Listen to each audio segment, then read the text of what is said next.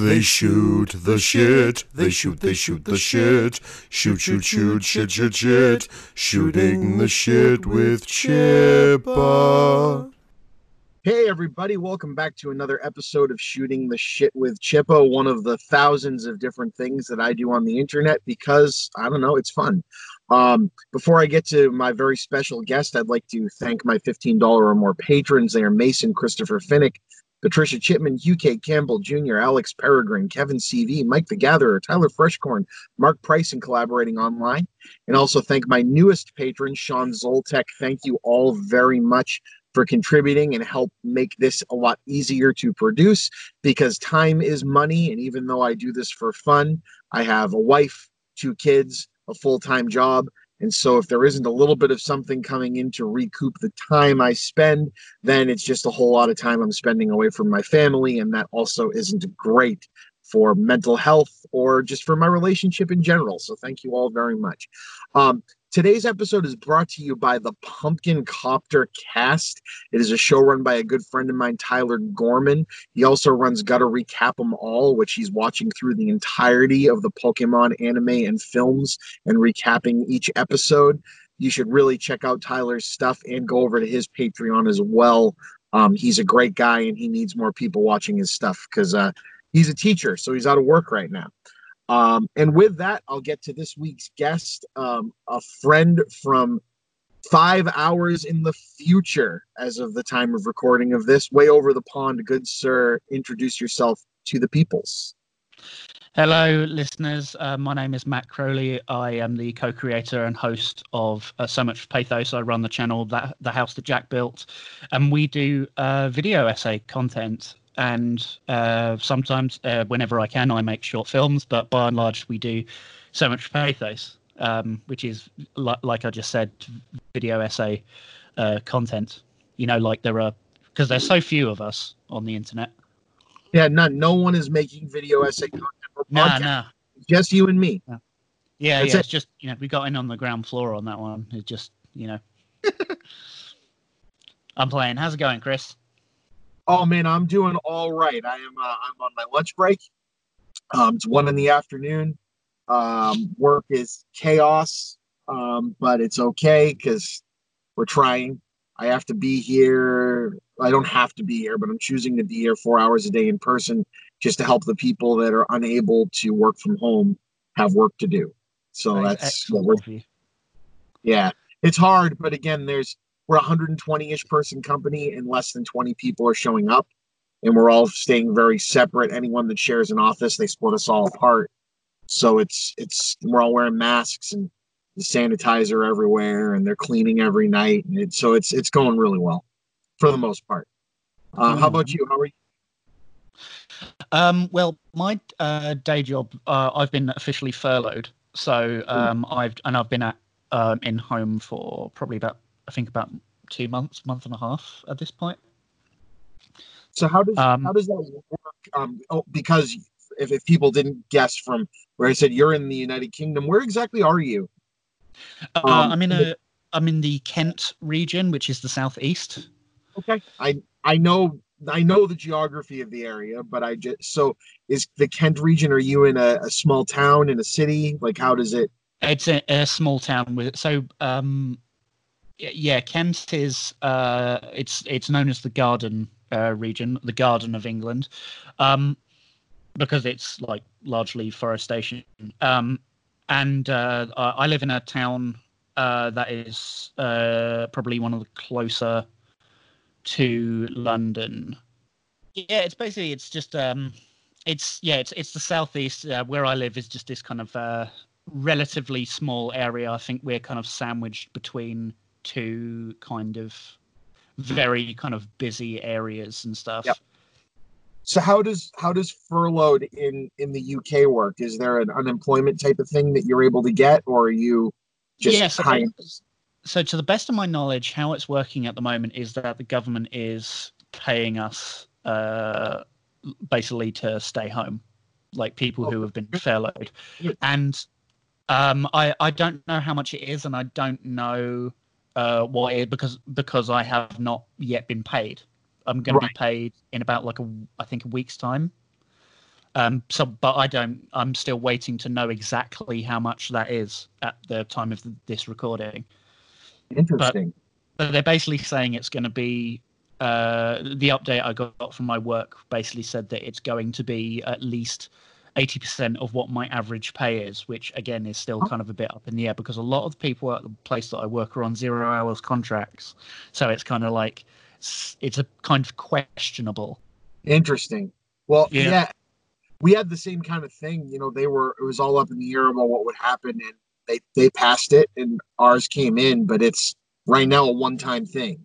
So if this Oh, goes really? on, if this goes on for another two or three months, there's mm-hmm. no additional stuff on the table for anyone getting anything more. And so obviously I, I have the you know luck of being able to still work, but my you know my wife is a stay at home mom. We were under the you know combined house income and have two children, so anything is helpful, right? And it was a decent amount of help, but you know they're doing like a six hundred dollar a month boost in unemployment, which is great for people who are unemployed.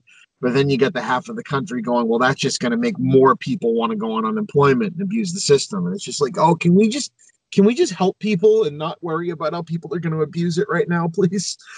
yeah, exactly. It's kind of like I mean, like it's almost as if there's like some sort of crisis going on right now, and just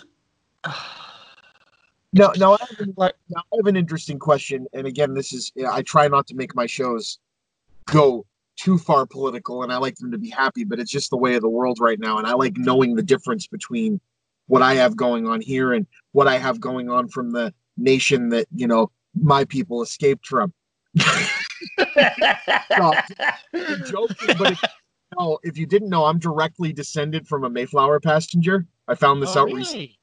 And um, so outside of a Native American, I'm as old as you can go back in this country, which I think is really fun. Um, That's ab- but- absolutely but- fascinating. but unlike the United Kingdom, that's all of 300 years. Where I went over there, went to London and like the outside towns, and it's like, oh, this wall was built. Does is that only three numbers AD? What the crap? You know what I mean? Like that's so we we you know our old buildings are from the 1600s, right? That's what we got. but um, anyway, it's just weird, right? Because I, I I'm in the New England area, so there's so much history here. This is where everything happens. So it's it's just wild to go somewhere where the history goes back thousands of years prior to my you know mile marker for history, right? It's very different. But um, so the the Mayflower, there's a guy, the only guy that's really written about that aren't the really well known two pilgrims that like you know got them onto the ship because they were basically steerage. So they were just listed as you know person number one two three and four in the logs. This guy is mentioned by name because he went out on the top decks during a storm and fell off.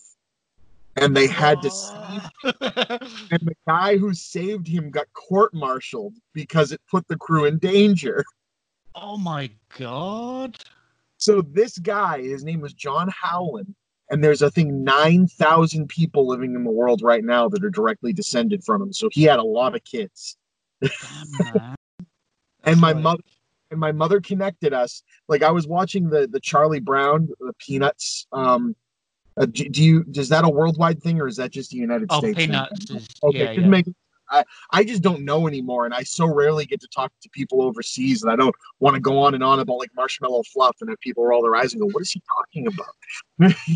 yeah, a lot of I think a lot of um, American imports are within like the last um, ten or fifteen years are really hitting uh, England. I'm not sure about the the rest of Europe, but uh, in, like I remember back when I was in secondary school, which would have been like uh, 2008. Oh, sorry, high school for our American listeners.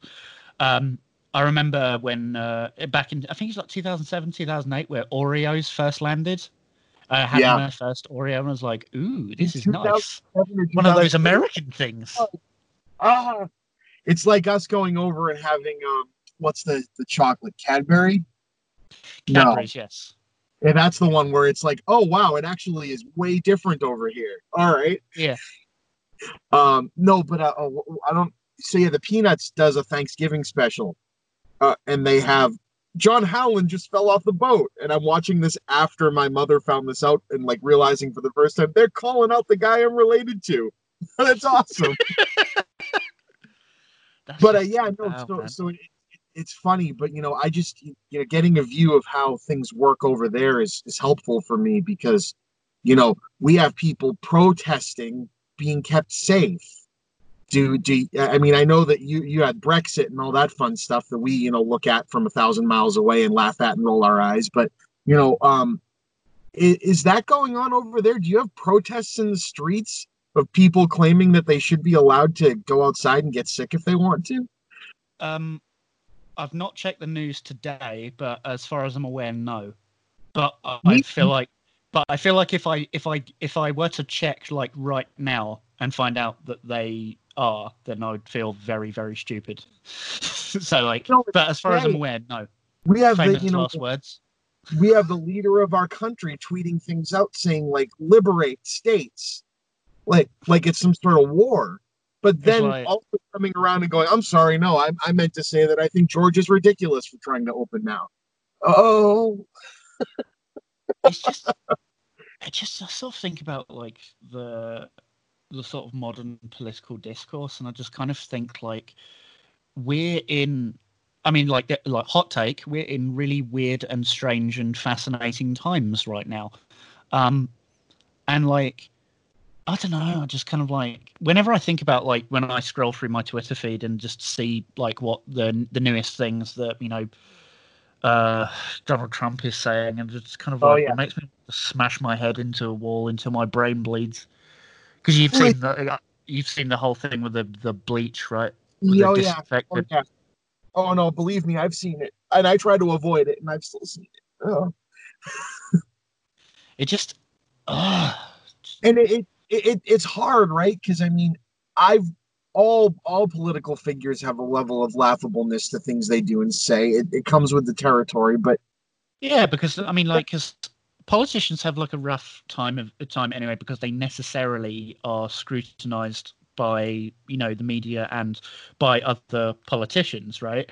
But like, it just seems like it just seems like particularly fascinating when you have someone like Donald Trump who is um, in a position of great power and influence, and like being scrutinized very publicly in a way that like he deserves to be, right? Because like that's you know that's you know he's the president. it comes with the job exactly Yeah, it, it comes with a job, and like just watching him essentially behave like you know a babbling child is like it's like kind of like scary funny like the No, way I- that he's you know and, and it's the point the, the the point that my brain keeps going to is you know we've so much it always says history is destined to repeat itself and parables and stories and things that are passed down are all there to stop people from repeating mistakes. But information comes out so quickly now and has come out so quickly in the last you know 20 30 years that it, it's a wag the dog situation where it's like okay we've mm-hmm. known and we know that no matter what we hear or what we say, there's a show being put on in one way or another. Doesn't matter if the information's factual or not. It's meant there's there's a crowd control thing going on. That's the point of having someone in charge. Is they're supposed to go there and be like, hey, let me try to mitigate your concern over this thing. It, it's we we've understood that, but now it's to the point where, like, you ended up with shows like The Daily Show, which came to the realization that in through making fun, making a joke out of stuff, we're actually getting more people to pay attention to the news by being a bit farcical and funny about it.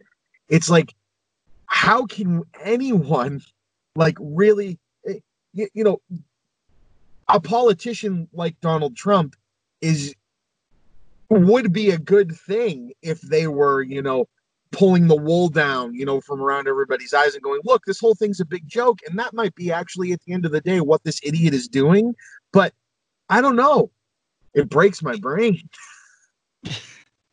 you know, I mean, like, what, what's really true and driving it? And I'm not a conspiracy theorist. I just, I know that the world is just a weird place. And I'd rather have a, um, what's it what's the word? I'd rather have someone representing my country that at least is attempting to have some sort of decorum about them even if they're lying straight to my face you know? I mean it's i mean it's it, it is interesting because it's kind of like i don't know if this is i think this is thinking on it now it's probably like a general political thing but like it seems to be like a uniquely american thing of the idea of like the American showman spectacle, you know, in yeah. terms of like, I mean, in, in terms of like, um, I mean, like, I think you've really hit the nail on the head there, what you just described, where the role of president is kind of almost like a kind of P.T. Barnum, like ringmaster figure.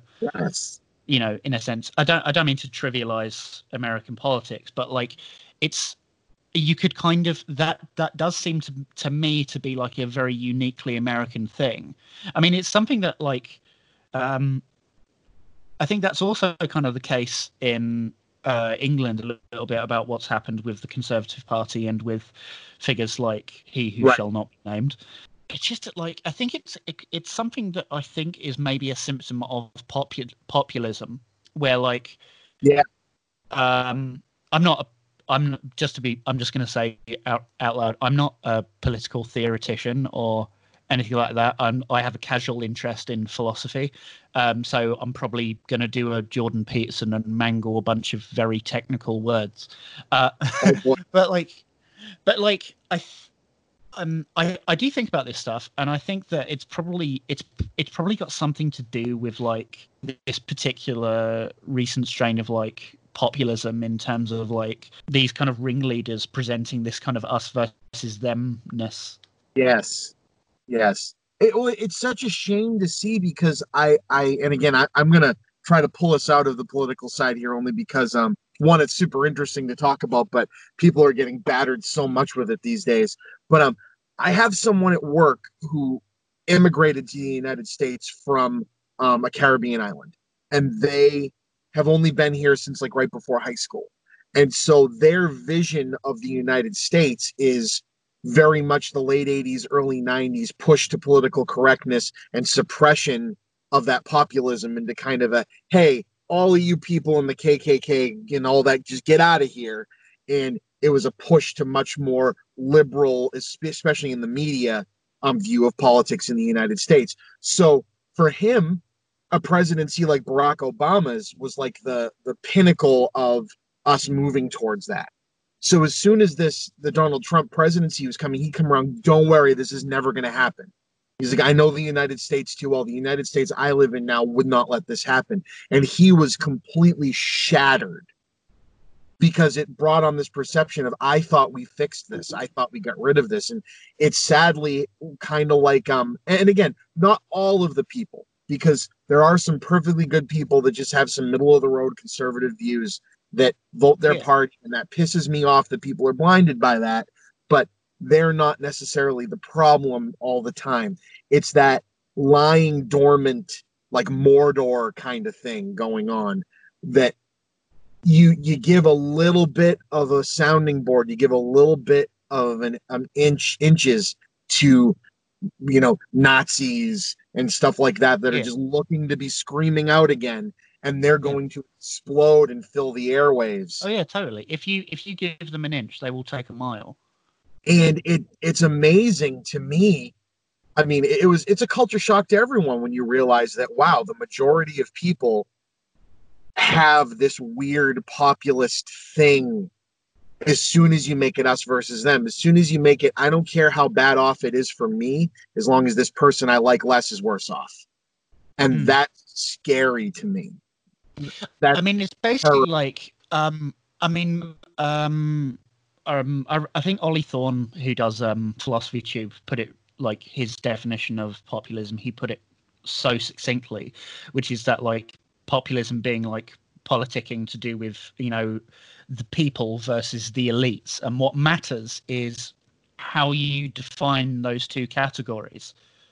Like, so because uh, because the truth is like anyone can do populism where anyone can do populism anyone can present us versus them depending on who us and them are My name is Gebetto Funkin, One Shoe Stumble, Knackle Timber Shivers, at your service. I'm looking for some friends of mine. The Many Pennies? The many pennies. Them? I know we've been really busy, but I think that all we need to do is just tackle the next thing on this 24 item to do list and we'll be fine. Someone bring me some food. Also, my flask is empty. I need a refill. Nobody panic. I may have lost several scorpions. I said nobody panic. Check out this new skin patch on my cloak, guys. G- guys? You know, I might be looking for someone else. I don't blame you. Adventure Incorporated, a Dungeons and Dragons 5th edition actual play adventure podcast. New episodes every Monday. Find us at adventureincpod.com. and say the harsh reality of it is that things just suck out there right now. And the point of people like you, us, and us and you. Oh boy, wait a minute. So all the people in both of our heads.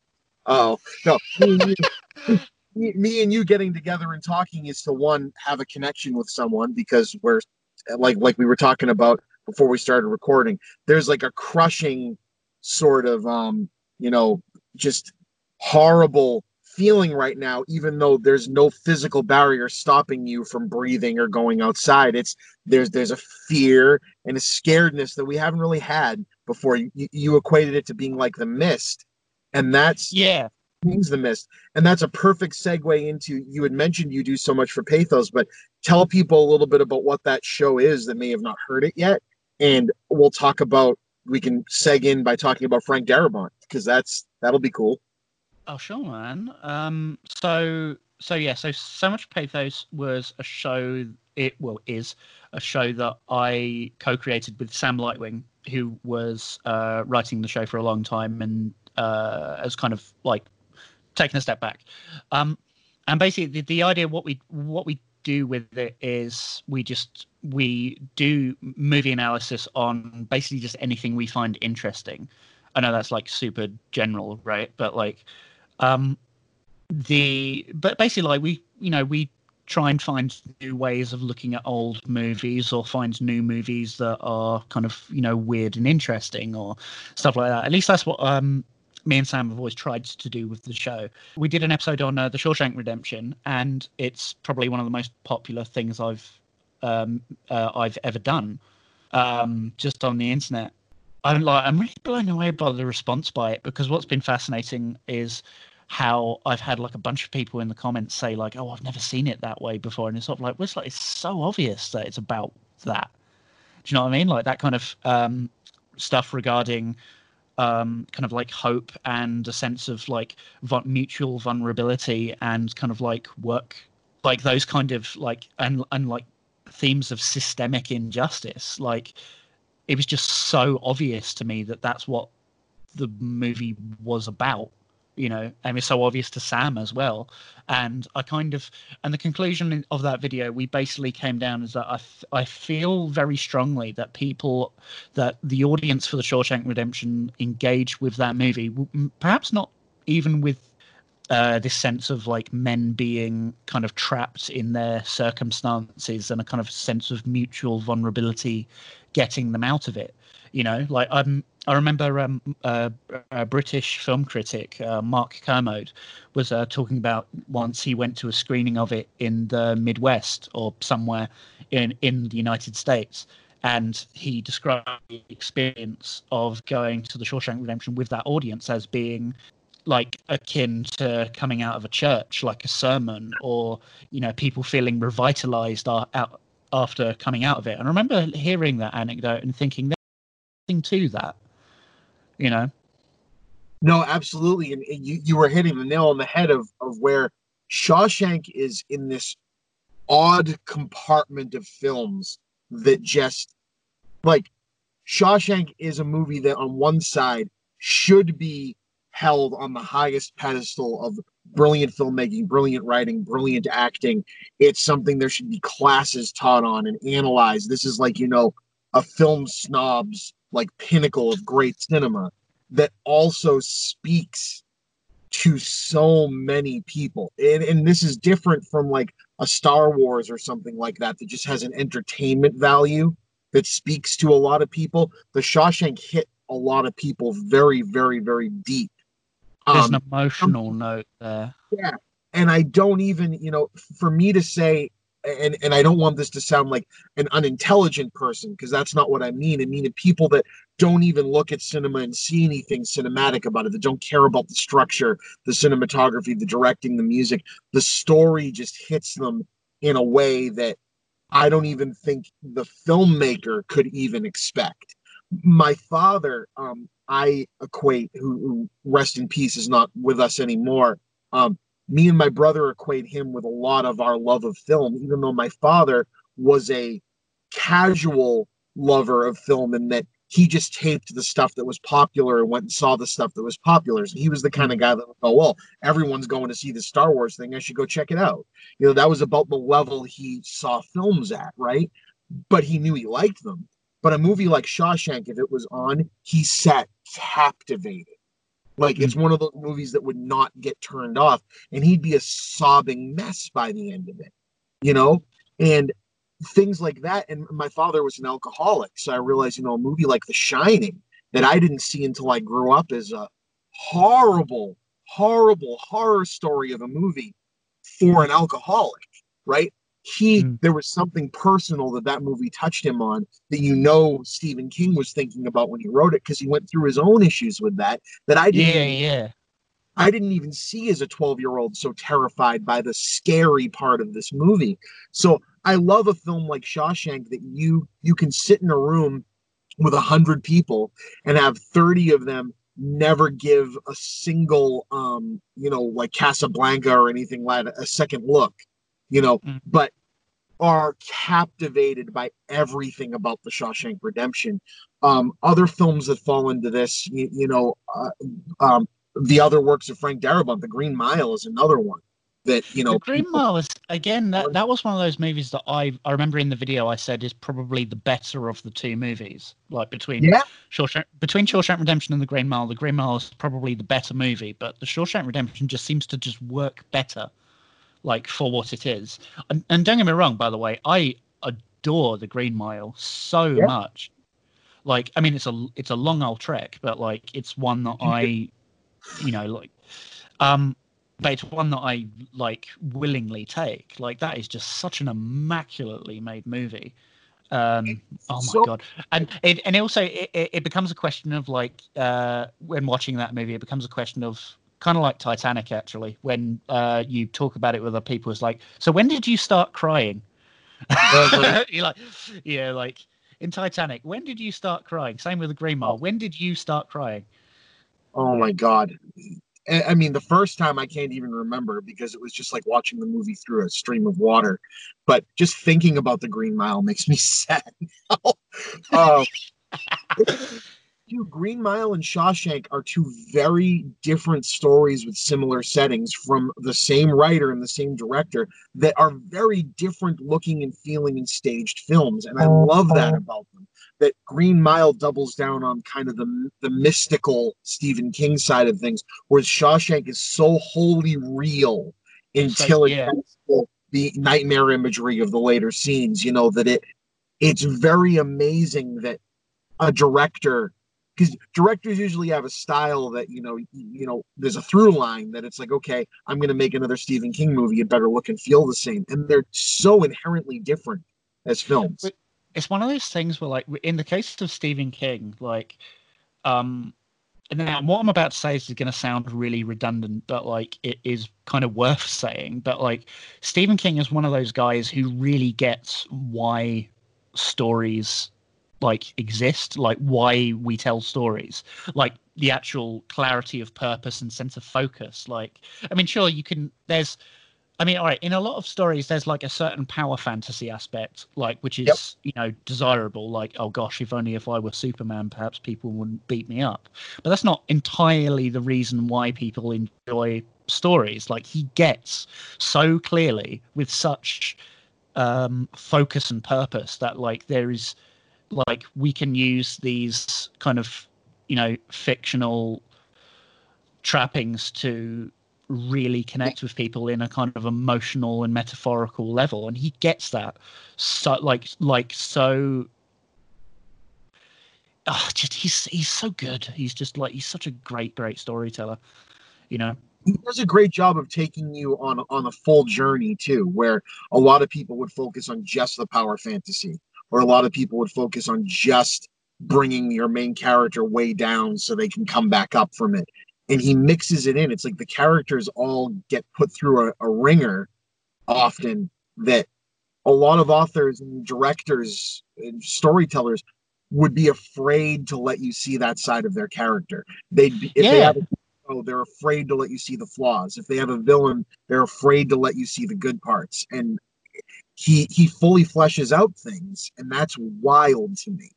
It's also one of the reasons why he's he's such a good horror writer is because he's willing to like really go there to like the dark bits of his own psyche.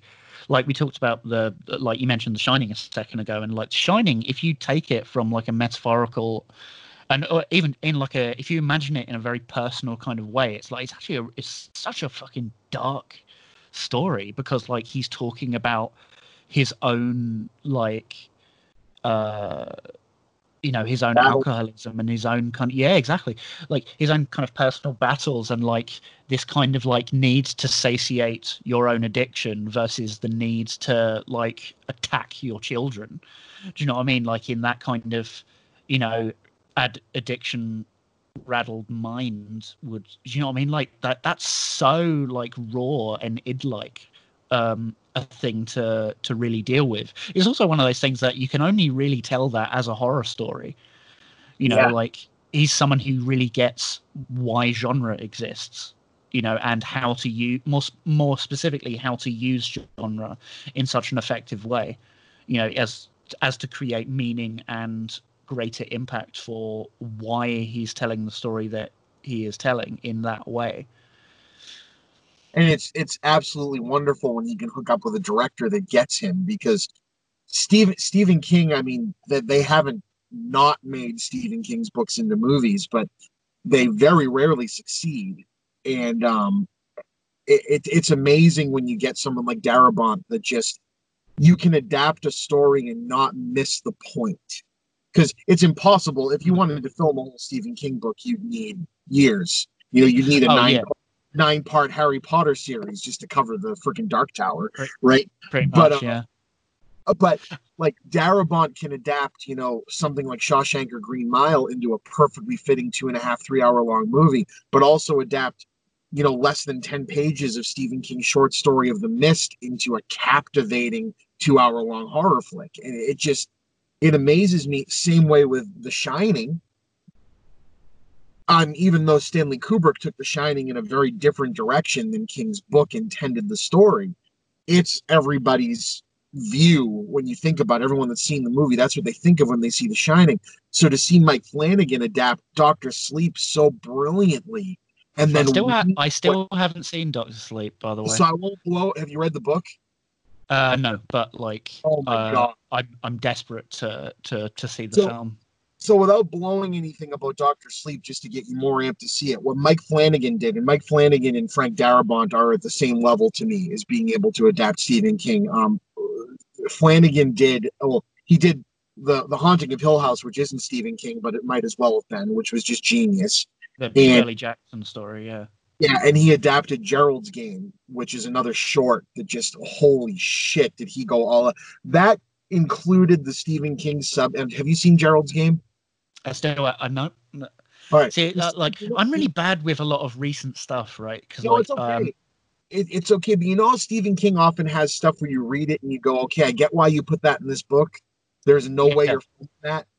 Often because it involves kids and stuff, because he's got that weird side. Something terrible happened to him as a kid that he is just writing all over his books. But um, there's a thing in there where I went, "Holy shit!" Not only did you film this scene, but the asshole, the perpetrator of the scene, it, he he works with um Elliot from ET the kid who played Elliot in ET is in almost every Right. Mike Flanagan movie. And he, this guy that's just so lovable, he makes this villainous, wretched person that does this horrible act. And they put it on screen. And I went, Are you kidding me? But it needs to be there. When you watch the story play out, it's kind of the linchpin for why everything is happening. So he had to do it. But I just can't believe anyone's sitting down and actually filming the scene because it's horrifying. But he gets that. So to get to Doctor Sleep, and I read things in that book, and I go, there is no way that's going to make it to the movie. And then I watched it and goes, And then it's there. and he did it again. Oh my god. Um, but what he did is The Shining, the book, and The Shining, the movie are very different. He made Doctor Sleep a sequel to Shining, the movie, but did this cool thing where he interwove stuff that Kubrick kept out of the original Shining book into Doctor Sleep in the sequel to kind of bring it back and kind of merge them both. Oh, that's And quite it- fascinating. so what it ended up doing is Stephen King said, "Oh my God, you like you not only have made one of my favorite adaptations of any of my books, you fixed my feelings about the original Shining." The original Shining. And the third act of Doctor Sleep is just a full-on recreation of the Overlook. He he brought in actors to play Shelley Duvall and play Jack Nicholson that Wow. nail it. Like no, it's it's insane what he did in this film. You have to see it. Um, but just to, to- that that's kind of the the paralleling with Darabont. Another thing I I really liked was um I liked how you did the uh the, the episode about that Joaquin Phoenix movie. Um, what you were never really here is that what it was you it was never called? really here. Yeah. and and I loved how my, my thing that struck me so much about that episode is you you you were able to brilliantly do uh I won't call it a takedown, but a um a look at Joker, which was so damn big at the time that you released that, and kind of go, but instead of making an episode about here's why Joker sucks, which the whole internet, at least of people that are intelligent, were doing, you were able to take that and turn it into a positive of look at like Joaquin Phoenix is a great actor and he's played a role very similar to this before. So instead of wasting your time talking about how much of a misstep this was, let's focus on this really positive thing instead. And I I loved that misdirection that that episode was. I, I really mean it. Like that that Oh, blew oh, me thank you, away man. because I had just seen the Joker and it when I watched that and I'm still so bummed about that movie. Not because I, I think it was a terrible idea in and of itself the whole way through, but Phoenix is like he at least seems to have been in a movie that was good and they forgot to film or write that movie. You know what I mean? Like anytime he's not speaking and he's just able to act, show trauma, show mental health issues, show the person. It's like, oh my God, he gets it. And then unfortunately, the movie shows up and goes, and now we're going to have a monologue where he explains how he was just feeling. No.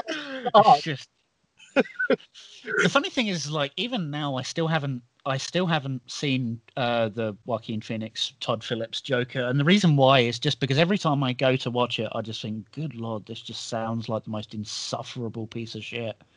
And it's Just a like- bummer? Because you can watch it and go, okay, this perf- the, no one in it is bad. Everyone in it is good. The cinematography is good.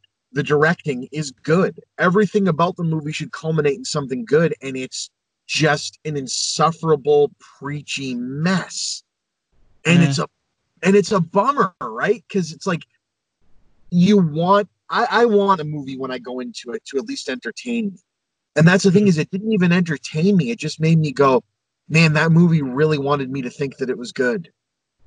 Mm. I mean, it's like it's kind of like, um, it's it's one of those things where like, um, as soon as I saw the trailer, I just kind of thought like, I, f- I feel like I'm trying like, um, let me try and word this correctly.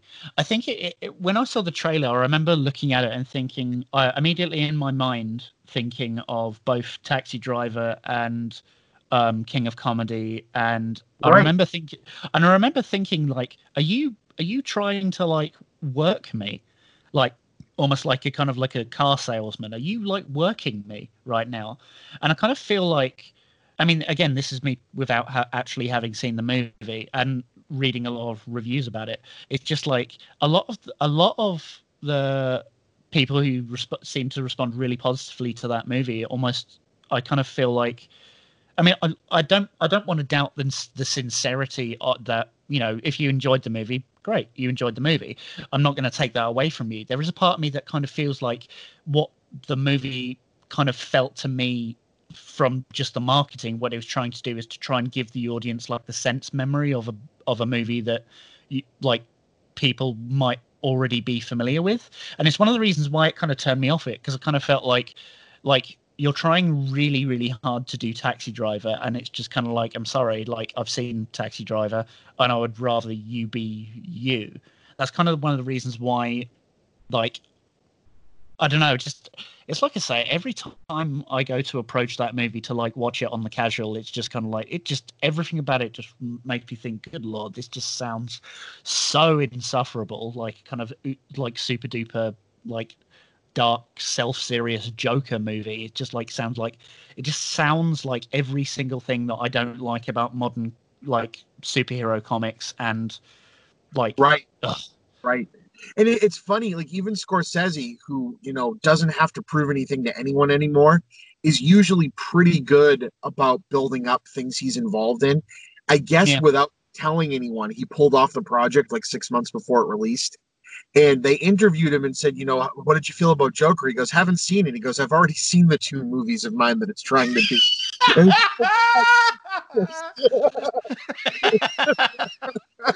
oh god it, it reminds me of another one of my favorite Martin Scorsese quotes, where again it, it happens to come from a movie that I don't like very much that he made, um, called Gangs of New York. Have you seen Gangs of New York? I have seen gangs of it it's really it's not that great is it it's It, just- it, it, it's it's a of- movie that I at least respect, even though I don't like it because there's a lot of artistry on display there. He went all out with that thing. I just didn't like it. But um, on the set, he built these big sprawling sets to do these amazing tracking shots and did all these practical effects and everything. And he's really good buddies with George Lucas. This is very well known. And he's walking around with George Lucas, and you know, George is getting a set visit, and he's telling him going on and on about you could have done this in post and you could do all this green screen work because you know Lucas was working on the second Star Wars um, prequel at the time, and he's Oh, showing off all this cool stuff. And I guess the quote says that Scorsese turned to a grip that they were walking with, and right in front of Lucas he's gone, "Has this guy seen the last movie he made?" and you're just like, "Oh, that's brilliant."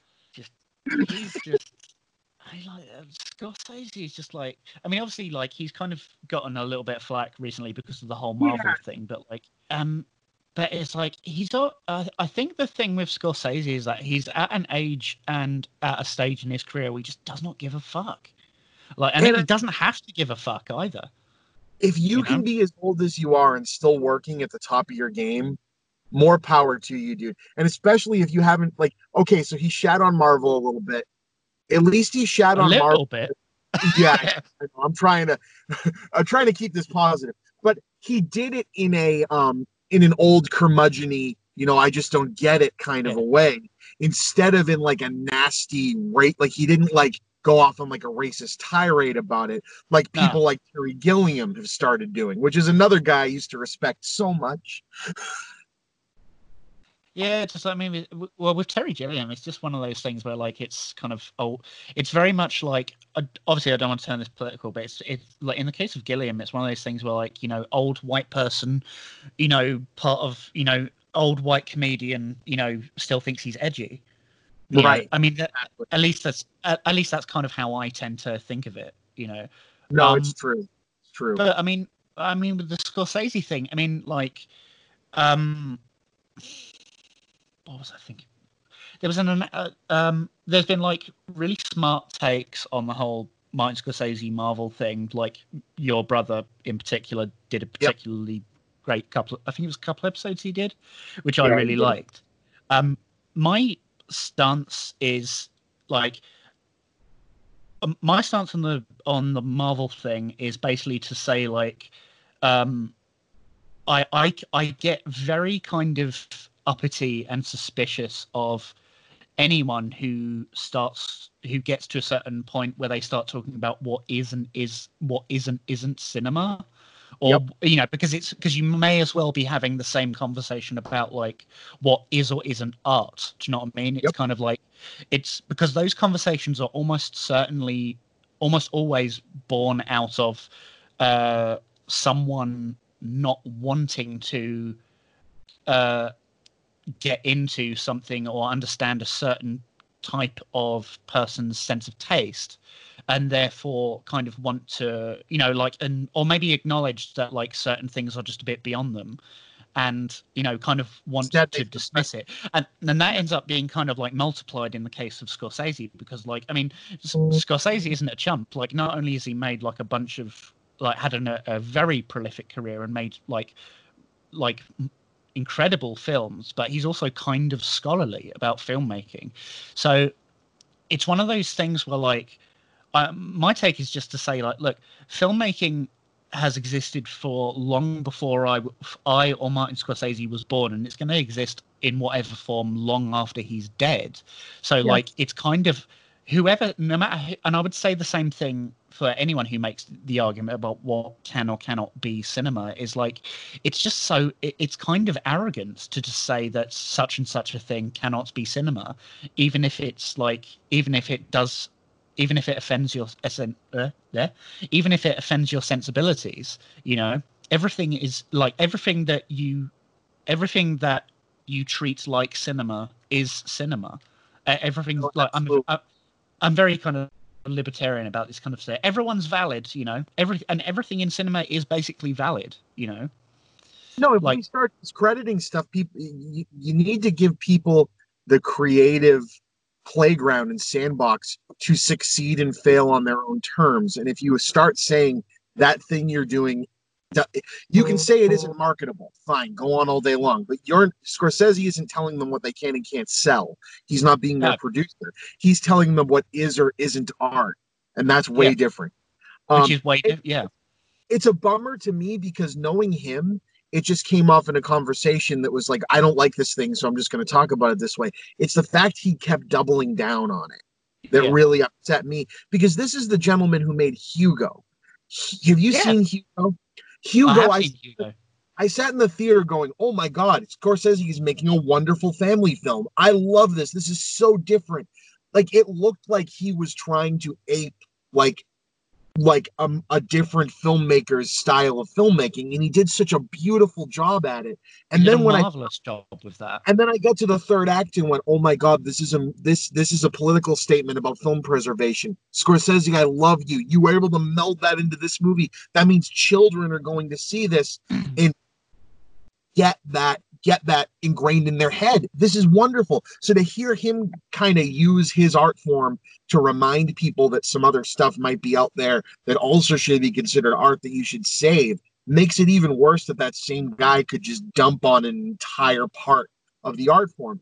And it falls into that cynical, well, I mean, what does it matter if I make fun of Marvel? It's just Disney anywhere and they're evil. It's like, I don't care who the production company is. If I like something and I like the people that made it, then I like it. Like, I, yeah, okay, maybe I'm going to avoid stuff Tom Cruise makes because I don't like his, you know, whole thing that he's pushing, but that's my personal decision. If, if I yeah. if I started hating everything Disney made, we're basically not watching movies anymore. yeah, you wouldn't. Yeah, exactly. I mean, it's like, um, I mean, I've got two points to that. I mean, the first point that's really interesting is that, like, you also got to remember the context under which uh, Hugo came out, which was like 2011, around the time of around the around the kind of the peak of the kind of uh you know 3d cinema revival where like you know where the, like uh we'd had like movies being re-released in 3d and like movies being post converted into 3D. Like I think Immortals was post converted, and so was like uh Clash of the Titans, and, like there were they did a terrible critics Oh, and like there were critics saying, "Oh God, what is it? What is it with you know 3D cinema? Oh, this is so terrible." And then Hugo comes out and is a perfectly, you know, it's fucking awesome in you know even in 3D. It's like boom, oh the he's 3D was gorgeous. Yeah, you know. So it's kind of like, I mean, I mean, all right. The, the the two things aren't necessarily comparable, but it's just one of those things where like, um, yeah, I don't know where I'm going with that. It's just like the just I think the context of like Hugo coming out in the kind of revivals of 3D is kind of interesting. Like here's the what here's the the the movie that comes out that kind of shows that hey, this stuff actually is kind of valid if you do it well. You right. know? It's interesting with Scorsese being a guy who obviously is trying to stay on the pinnacle of cinema. Like he, Yeah. you know, he, he very he made a big statement by making a movie for Netflix. You know, the the folks like Steven Spielberg have been unable to agree with that being a good idea. You know, he he did all of that incredible um, de aging stuff with the cameras in The Irishman. That movie has more special effects shots than Avengers Endgame, for Christ's sakes, right? Yeah. And it's it's just crazy that that guy and and I I'd like to think he's being misquoted, but he just keeps doubling down on it, and that makes me so sad. It does, man. I mean, it's it's it's. I mean, it's just a kind of generally disappointing for me because, like, obviously, Scorsese is a guy who like wants to, like, he's always been kind of a. Uh, oh, I think of as kind of like a hip and cool filmmaker who's Mhm. constantly wants to stay relevant, right? And it, and I don't even mean relevant in like the you know, hey, it's your granddad's trying to stay relevant by putting on a leather jacket and a backwards red cap.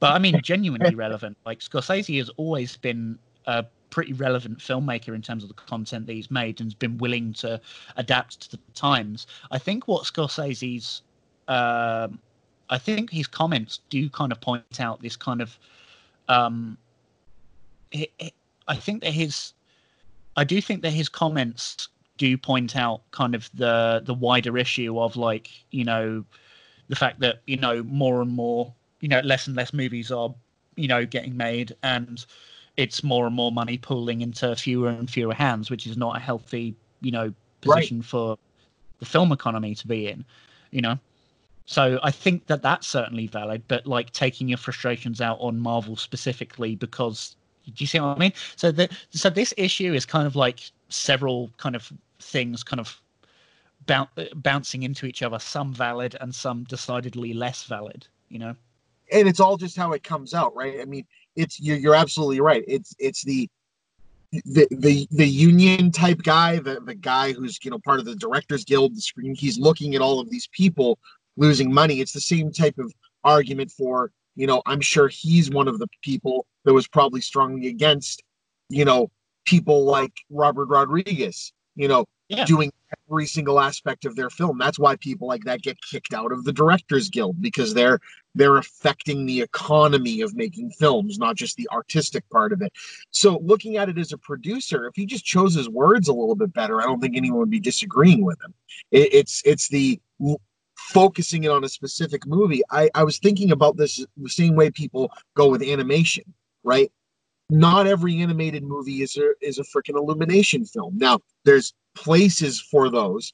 I love the fact that films like that can exist because children love them. Children should get something too. And if people are trying to make something good, even if it's saccharine and all over the place and silly, that's fine. It's the fact that that movie can exist and Laika almost goes out of business every time they make a goddamn movie that pisses me off. you know? yeah it's, kind of i mean it sucks but it's like again it's like it's symptomatic of a of um, of an unhealthy industry Yeah. you know particularly in recent times you know So here, here's an interesting thing. I, I posed this with my brother the other night, but we didn't get into it too too much. But we're looking at the spectrum of film release, and I know that um, UK and America is often very similar, but I know things are staggered. Um, do you have the same? Do you have AMC and everything over there? What What are your cinemas in, in so our, england's um cinema tra- uh the uk's cinema chains are duh, duh, duh, i know odeon uh Okay. Cineworld, uh, uh cineworld um Vue and uh, some others that i'm just totally forgetting off the No, top no, of my head fine. I, I'm looking at, you know, okay, realistically, every movie company right now, if you look at the release date structure, has basically said no movies are coming out till July. Like that, Pretty that's the current thing. But Pretty July, much, yeah. July's not far away anymore. Like in March, July seemed very far away, and in April, July does not seem very far away. So the question is, you got you know a couple big movies coming out in July, and then there's August.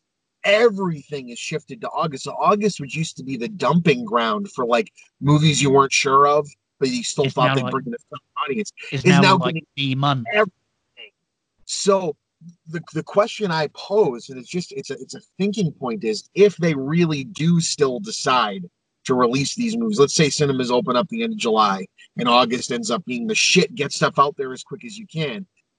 we have a movie that was originally supposed to come out in August, the third Bill and Ted film, or second, yeah, third Bill and Ted film, which is riding on the nostalgia coattails and the fact that people love John Wick and Keanu Reeves is basically a god as far as people are concerned, which I agree with mostly. He seems like an awesome dude. But that was originally an August release. So that was originally posed for the slot of, well, people will be done with the Star Warses and Marvel movies, so we'll bring this out and we'll get a big crowd because there's nothing else. Now Yeah. you've got like Disney dropping two or three movies in August. You so if August really does happen the way that it does, does August then just you know because people have muscle memory, right? Does Yeah. August become the May next year? Does like everything shift? Like what's gonna happen? I mean, I don't really know. That's actually like really interesting that you put it that way because, like, I mean, the thing is, is that everything's still kind of quite up in the air, and I kind of there's a part of me that wants to say that in August, I I don't. There's a part of me that wants to say, well, it doesn't really matter because the there's a good chance that uh you know all the cinemas like would be just closed because that's just the only way that I can think of Right. you know so Right. but i i really don't know that is but that is uh, really really interesting to consider because- of chicken, right? Because I just think whatever month it is that cinemas reopen is going to be one an absolute total cluster because oh yeah no matter what, no one's going to open the first cinema again and go, yeah, we're going to go to full capacity. They're all going to go like a seat or two in between everybody, and they're going to let people in less, and they're going to have less screenings and all that. But they are going to be making money hand over fist by Oh, people that absolutely. just want to get I out mean, of their there's- house. there's a good chance that like the first day of you know the first day uh, where everything is open again it's just going to be a giant uh, street party wherever you're at so you know Yeah, it's gonna be it's gonna be uh Fat Tuesday everywhere. Mardi Gras throughout the world. absolutely Um, but it's just it's wild to think because, like, for instance, Star Wars, just in these first new Star Wars films, they created their own time of year. The Star Wars films all came out in November, and when they tried to release one of them in the summer, people there's too much else out. You can't release a new Star Wars movie that isn't a direct sequel in July. But Mm. of course, we're going to make a Han Solo movie. Release the damn Han Solo movie in the middle of where everybody goes to the movies, and the thing failed. So I can only see like people bet on, you know, the Marvel movies bet on the fact that we can release them at any time. But if we release them in April and May, they're going to make triple what they would have made because there's nothing else out. And that pushes everyone to just release in the normal summer times. I mean, this is why Jurassic World did so well, right? You know, outside of the fact that everybody loves dinosaurs, Jurassic Yeah. World came out right when it started to dip from a Marvel movie and people wanted something else big. It was perfect, right? So is this going to change the whole release structure for big summer tentpoles? Like it, it, it could easily. I mean, 'Cause it's a people- fa- oh, sorry. People learn that's right, the crowd learns learns easily, right? The individual doesn't, but the crowds do. And the minute somebody remembers, hey, what was I doing last year? You know, you have that muscle memory of, oh, nothing comes out right now. No, I agree. I mean, like, there, there's a good chance that that could very well be the case. Like, because I think, like, the, I mean, like, the coronavirus has kind of upended everything anyway. So I think that. Oh, is that your phone? I, it might have been. I don't know. It Mine had a little blip too, but I don't know what it was. Yeah no, it's like, um, yeah, like it's it's the, the coronavirus has totally just upended everything anyway in terms of like the way that we, um, like I mean everyone's sort of stuck in like as soon as as soon as everyone you know gets to be outside again, we're gonna have to like learn how to be outside again. Like, if you get what I Right. mean. right. So like, much as it took about three weeks, and then this all just felt normal. Yeah, As weird Yeah. as that, and I don't mean normal as in it is. It's still devastating and existential dread and everything, but it's normal, devastating existential dread, like getting in a car and driving every day is anyway. yeah you know how how how long is it how long until things go back to like you know where the thing you were most worried about is you know whether or not you can see a good cat picture in the morning Right. exactly. Uh, But no, it, it's wild, and so that that to me, that to me is going to be exciting in a weird way to see how it plays out because you know maybe it'll be for the better. Maybe uh you know maybe some of the big cinema chains will learn to do business better or something. I don't know, but uh, it um it's going to be strange. partially on that end yeah but at the same time i reckon it's a like now is probably a really really good like uh, is would be a very opportune moment to to test what big releases would be like on like streaming services. Because at the moment like netflix has been kind of dominant in the sense that like they kind of have their own originals which they can put out on their own terms and stuff like that. But like what is like now is like a, a a really interesting time to see what would happen if like um you know the big like big um releases come out on streaming like how much that actually will affect the box office. Because one of the big worries of streaming services is like um the the industry is so used to you know doing like giant box office numbers in such a reliable kind of way The and like yeah just now uh, now is like yeah now is just a uh, is a very good time to like maybe test the waters what streaming is going to be like because like i yeah i'm, No, I'm absolutely. really, I'm, I'm really dumb today i'm sorry No, dude, you're not dumb at all, dude. This is great. We didn't pre-write any of this, man. That's what makes this fun. It's all it's all coming off the top of our heads, and I that's why I like about doing shows like this, and I like have meeting new people. I mean, like, right, we're we're getting to hang out for the first time in person or in person, quote unquote. This is great. yeah Um, i mean you, but- you support my you support my patreon as well so this is kind of like a shareholders meeting Exactly. This is a shareholders meeting. I demand more. I don't know what, but I demand more of it. If this ship is going to sink, I shall die first. so, uh, anyway, no. Um, what was I going to say? Uh, what I love about this streaming thing that I think, you know, I'm looking at positive sides of this whole thing, right? Because there's tons of negatives we can look at. The streaming has done this cool, incredible thing, and the internet I, I said this in the Grumpy Old Gamers thing Bob and I did at PAX, which was one of the last big game conventions that happened before we were all locked in our houses. But I made a really good point. A lot of people get down on things like Twitch, which Yeah. Twitch, there's a lot of negativity. All that negativity spawns from my view of online gaming anyway, which is one guy sitting in a room screaming at a 12 year old. That's the way that I look at.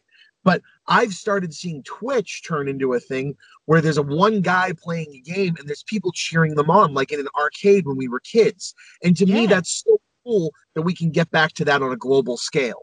So now with streaming, directors have started doing this thing. Um, one of them that I actually live listened to was um, Leigh Whannell, the director and writer of The Invisible Man, did one of the first. Um, he was one of the first movies in theaters to go to VOD. Like, well, it was still in theaters the minute this happened, and he did a virtual watch party where he live tweeted with people about the movie. We are getting so to cool. we are getting to interact with the directors and writers and actors who make these things that we love on an immediate level this way. And to me, I think this is an untapped thing. I mean, I'll pay 50 bucks to go see Kevin Smith live talk before a movie of his, even if it was a movie of his I didn't like, because I just think he's a really interesting guy to listen to talk. These directors and stuff now can be a big advertising and marketing thing for these VODs. James Gunn has been doing it with the Guardians of the Galaxy. Yeah. I, I caught that on Twitter. Yeah, I saw that. Yeah. And what's crazy is he didn't even put the screenings together. Some kid tweeted, you know, like like all of us do to people that we love. He said, "Hey, I'm going to do a watch party of Guardians of the Galaxy. It'd be great if James Gunn showed up." James Gunn said, "You know what? I'll do it. Tell me where and when. What do I have to do?" The kid couldn't believe it. So it happened. awesome. And then for the second one, they got um, Sean Gunn and the lady that played Mantis, and a couple other people were all there. And to me, this is a whole new untapped thing that is a big positive that came out because of people trying to be more resourceful. And it's getting the artist. Again, this isn't Disney live tweeting along. This isn't the producer live tweeting along. This is the artist who was there in the trenches making the film. And again, they might be a billionaire, but they still are interacting directly with fans.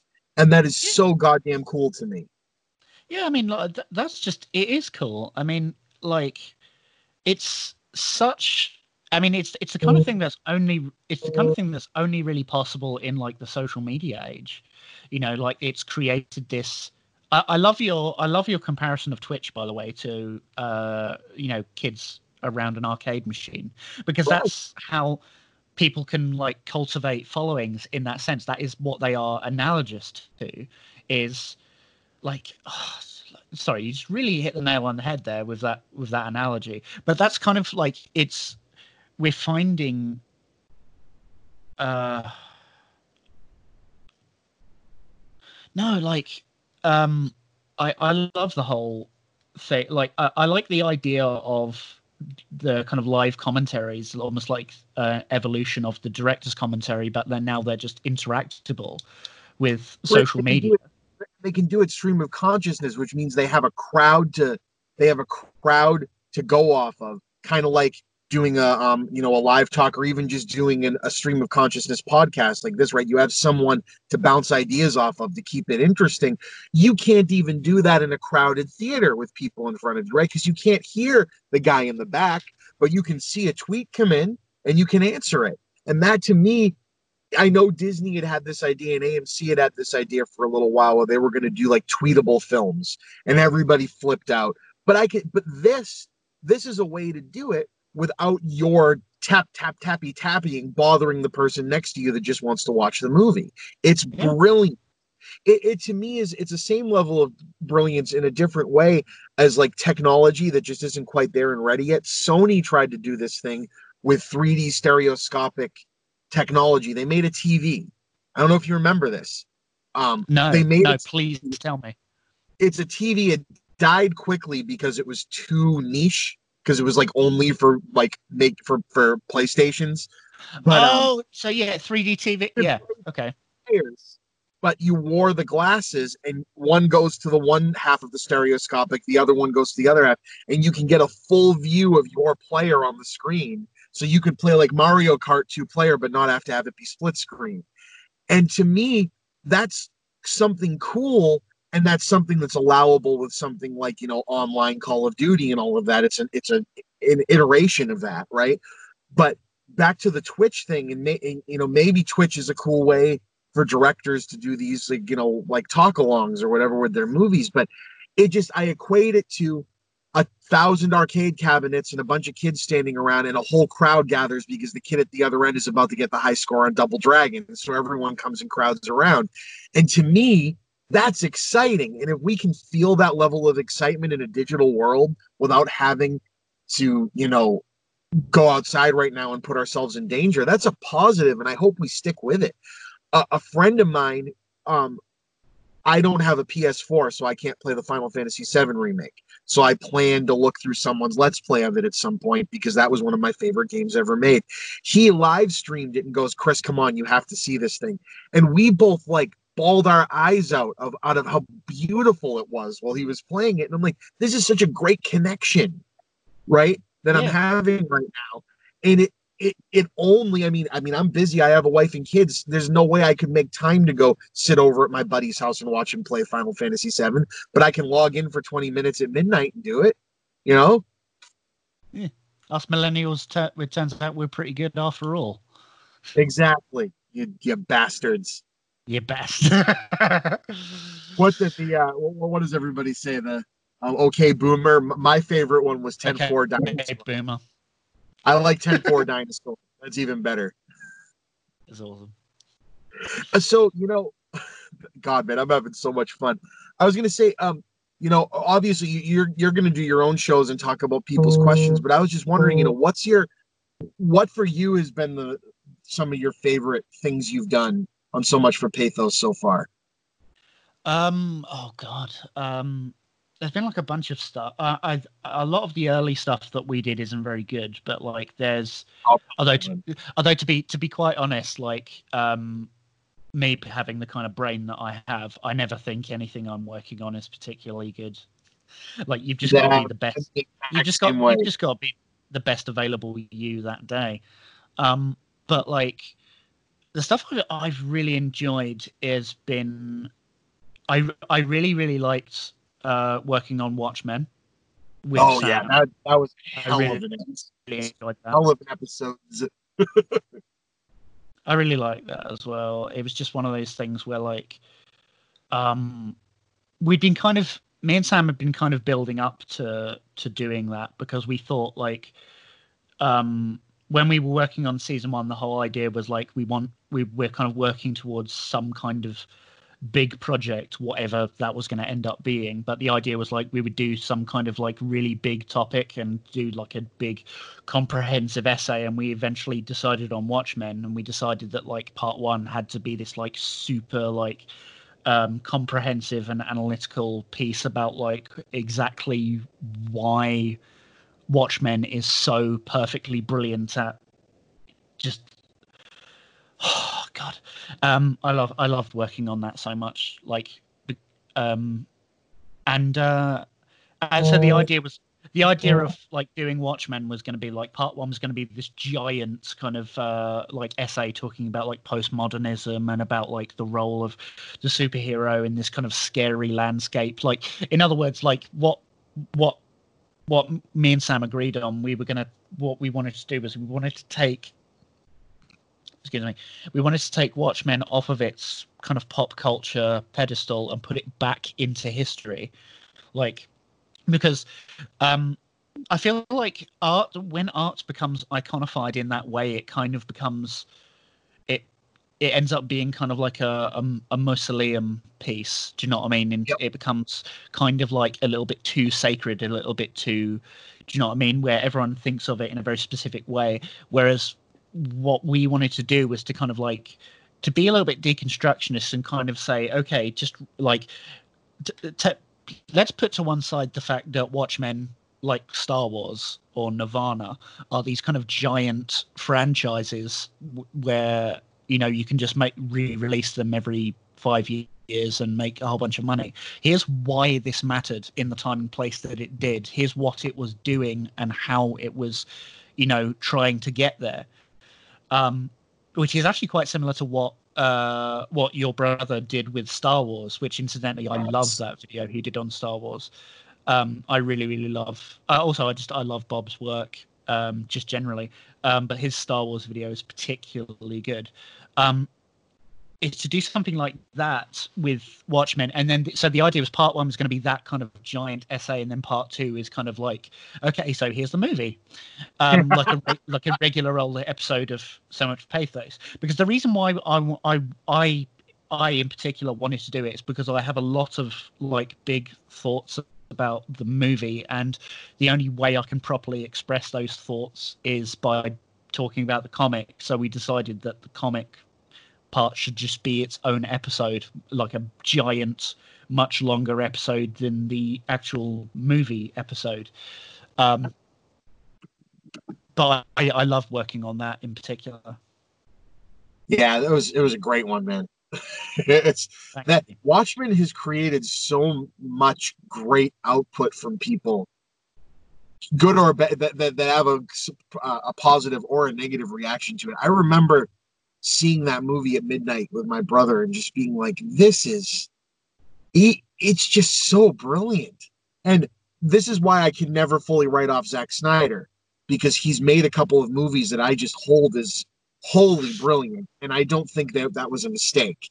I just think that he is unsuited for some of the material he's kind of been pushed into or has jumped on. But that's a different issue in and of itself. A- question for you Have you seen the HBO Watchmen show yet?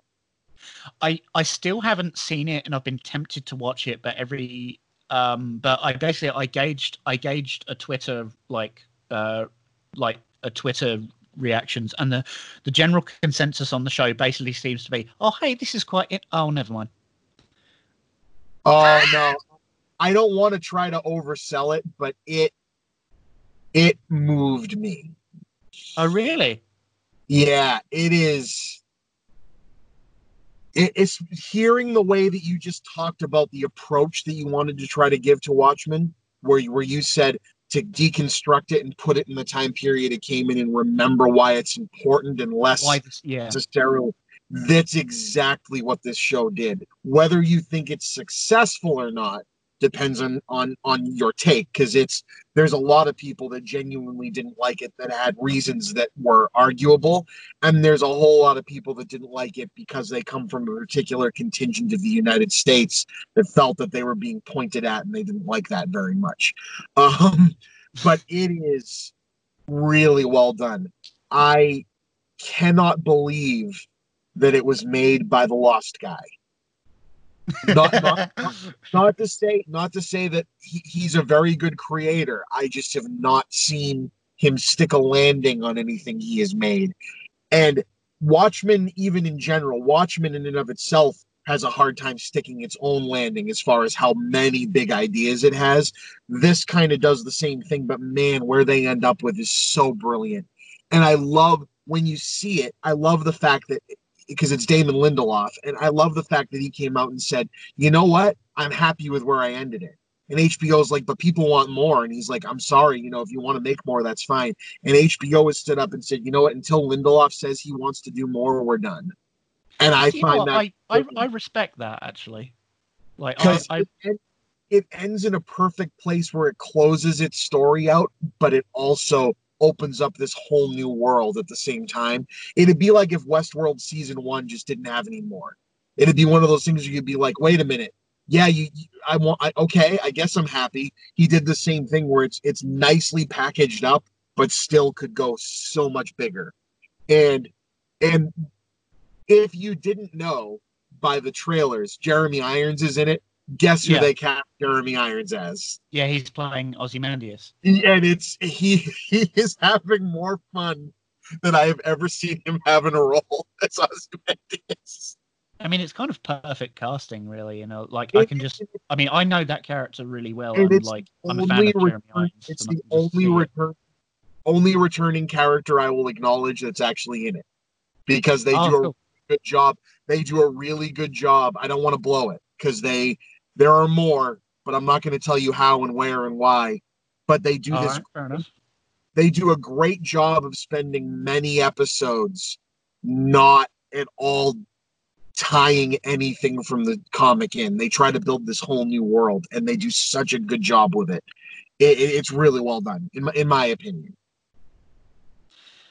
Well, I mean, it, it certainly piqued my interest. Um, but like, I, I don't know. It's um, I'm tempted to check it out now uh, after you having said that. But I like, I don't know. I I've kind of, I mean, at um, me, I think me and Sam at the end of the uh, part two made our stance on most things post uh, Watchmen the comic kind of clear, which is Yeah. that like, um, which is that like it's it's it's it's really hard to i mean keep in mind this is me not having seen the show yet but like it's really hard for some for watchmen to be meaningful now um versus like what it meant when it initially landed in as much as like uh, like the comparison we made was to nirvana. Like watchmen has kind of become nirvana in as much as the continued uh, mimetic repetition of their meaning has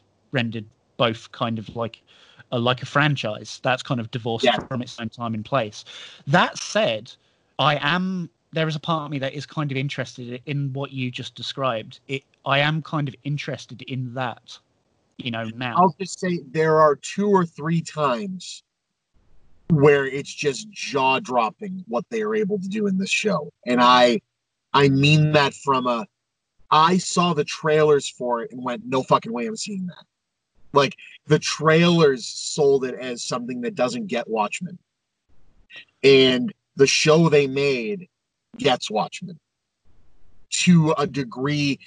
It, it, this would be like if they if the Star Wars The Force Awakens had been like they advertised it the way they did, and then the movie they gave you was both it's like a deliberate bait that- and switch yeah, or the movie they gave you was something that completely went against like if The Force Awakens had been The Last Jedi. Let's just like if they had let off oh that. wow okay Do you know what I mean? Like they just went, Yeah. hey, guess what? we're going to completely recon deconstruct, but also completely write a love letter to everything you love about this, and just stick with us because you're gonna sk- you're gonna see what we're trying to do. The Watchmen show was kind of the same way, where it went, "Hey, you love the Watchmen, right? So do we. But guess what? It's not un- it's not unfallible and it's not untouchable. And if that actually happened, what would the world X amount of years in the future really look like? And you're just like, Jesus Christ. And they also do some stuff to completely reboot the way characters were portrayed and viewed in the original book without betraying them as characters. Like, you know, like when you find out more about Darth Vader, it makes Darth Vader less interesting. Completely opposite of what they did here. You just go, holy shit, really? Like, that's where you decided to go? My God. you know, Yeah, well, you- like, like remember when Zack Snyder in the opening credits of Watchmen made the comedian be the guy that shot JFK? And that one little instance was just so brilliant, and they didn't have to speak on it again. You just go, yes, that makes complete sense. That Yeah. kind of stuff where you just go, wow, like you really get this book. Okay. that kind of stuff. And I, I don't want to blow anything about it, but I, I highly recommend it. And I'm not going to say, I'm not recommending it and saying that you might you might just hate it. I have no idea, but I was completely won over by it. Cool, man. I mean, like it, like I said, it's it's definitely piqued my interest. It's just a case of like Time. I don't know. It's kind of like I think it's um because I, I don't want to like negate anything you said, but like it's for me, it's it's it's it's a simple thing of like I don't know. I don't know what I mean. It's just um. All right, I'll I'll I'll, I'll I will consider watching it. Cool. Well, I was going to say we we we have been going. We we obviously could talk for days, which um I would gladly do again, and I'd love to have you back on.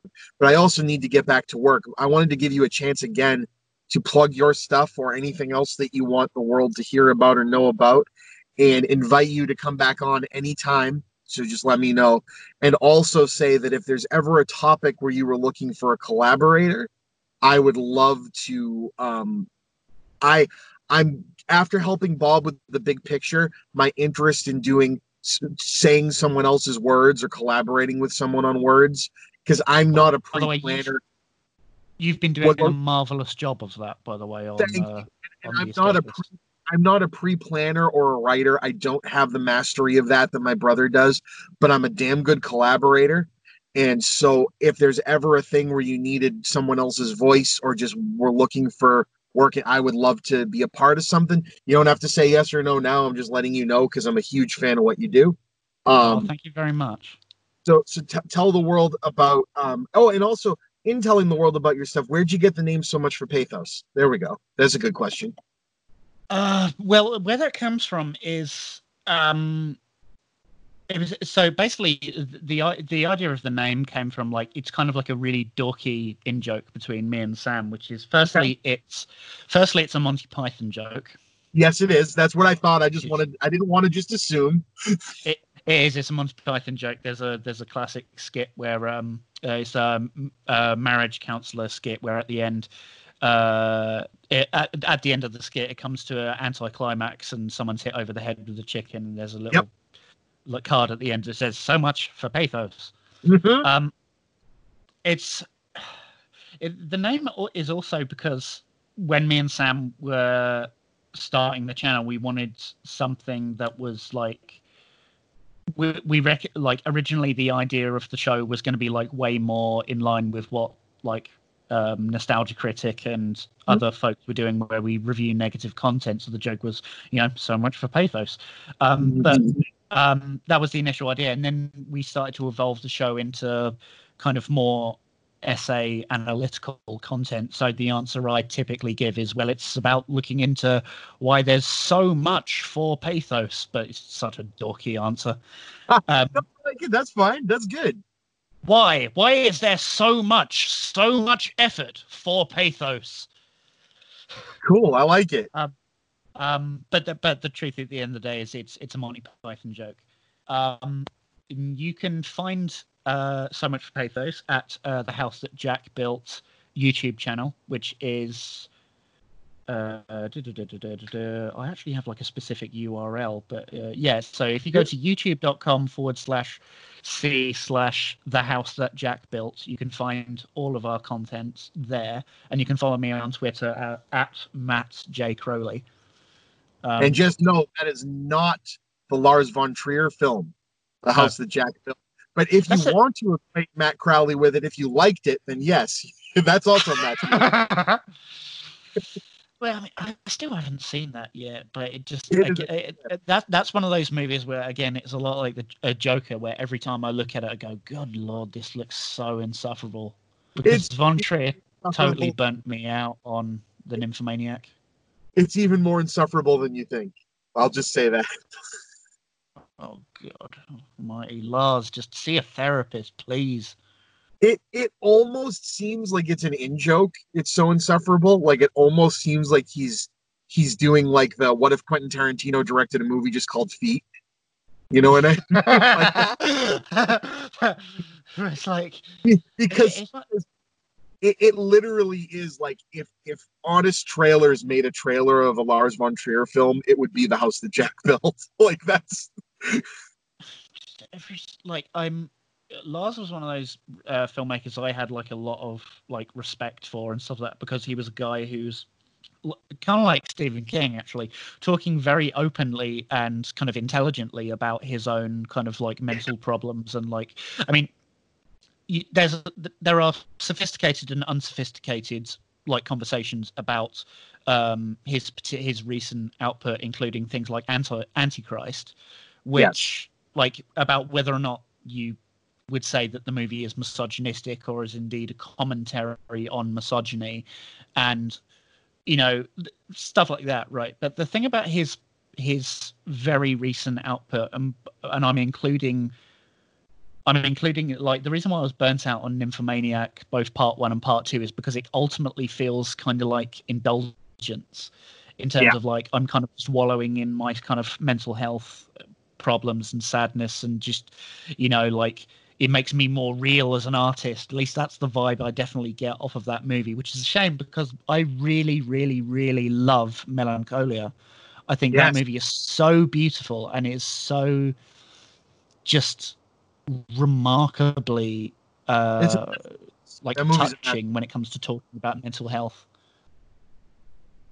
the man is I cap- love i love yeah i'm sorry go on, go on. no, the man is capable of masterpiece, and that's it. It's the same way I feel about um, Quentin Tarantino with The Hateful Eight, where I watch it and go, "You're obviously a master of what you're making here. This is obviously a well written and well acted film, and I hate it. I don't want to watch it anymore. Please stop." you know, Well, the thing with the Hateful Eight is like there's there's a lot of really interesting conversations um, regarding that movie in particular, specifically regarding the ending, because like Yeah. okay, spoilers for the Hateful Eight, by the way. Um, there's there's a lot of interesting conversation about though about what it's going for thematically but about what the ending kind of ends up being because like okay so like what the movie what the hateful eight is dealing with is it's about it's about kind of the consequences of like racism. America right after like you know the civil war. And Yep. um and it, it's meant to be a kind of a last hurrah for you know the bad guys lost and you know that kind of thing. But what it ends up but it's one of those things where quentin clearly hasn't thought through exactly what the implications of that ending could mean. And i don't mean in terms of like the racial politics of it i mean in terms of like the gender politics of it. Because you could either read that movie as uh, a kind of a revenge as like a brilliantly crafted revenge against uh, bigotry or you can look at it as very elaborately justified misogyny. Yes, and that that that's exactly where my problem comes with it, and both of those things are in a movie that I just didn't enjoy. And I don't mean that I have to be able to enjoy a movie. It's that like No, I know because what it's doing is it's trying to be very spiteful and ugly because that's what you know those kinds of like tensions are. but he writes characters that are usually like there's never a good character in a Quentin Tarantino movie, right? There, there's always some No. sort of some sort of embellishment or racism or awfulness or you know or in the case of like once upon a time in hollywood i may or may not have killed my wife you know all this stuff. And, and but to me like there's charisma to a lot of them that you end up falling in love with these awful shitty human beings. And everyone in the hateful eight even though they're all actors that i love i just looked at all of them and i went the writer of this movie is trying to make you it's trying to cut me deep with all of these people. It's like the movie is taking revenge on you for wanting to enjoy it. And i and, and, and, and uh, that bothers me and i know it comes from a place of he was very angry at the reception like the script getting leaked and all that. I get it but i've never watched a film of his that i don't just love watching. And the hateful eight i sat there and i'm just like when is this fucking thing gonna end like it's just insufferable to get through. And then Yeah. you're right you get to that final moment and the final moment i just i couldn't get past the justified misogyny part of it. That's what really got me. It's one of those things where like you definitely get what he's going for in terms of like oh it's meant to be like the final revenge against uh, bigotry and racism. But it's one of those things where clearly quentin hasn't thought about the implications of having that character of it being that like the the the the revenge the shoal the character shouldering the the revenge being her like he clearly hasn't thought that through if you get what if you get what i well, mean right. For example, Django Unchained does the power fantasy superhero version of that with its ending, where Oh Django yeah, just, yeah, becomes, totally, yeah. Django just becomes superhuman and blasts away slavery in one fell swoop. And I love that about it, even though there's some horrible things to get through in that movie. DiCaprio is a vile fucking character, and I love his character in that movie. Do you know what I mean? And that's why it's like it's like a room full of like the your worst hillbilly uncle, you know, talking about talking about you know what they talked about at their Rotary Club meeting earlier that day for two hours, and I'm just like, no, I don't want this. I don't know, but hey, we we we just like Return of the King ended the podcast and started it back up with another point there. So so I'm gonna say yes. thank you so much, Matt, for shooting the shit with me today. And I really do mean you can come back on anytime you want. Just let me know. Um, obviously, absolutely, dude. Thank you very much for shooting the shit with me. Thank you all for listening, and we'll be back again soon. Bye.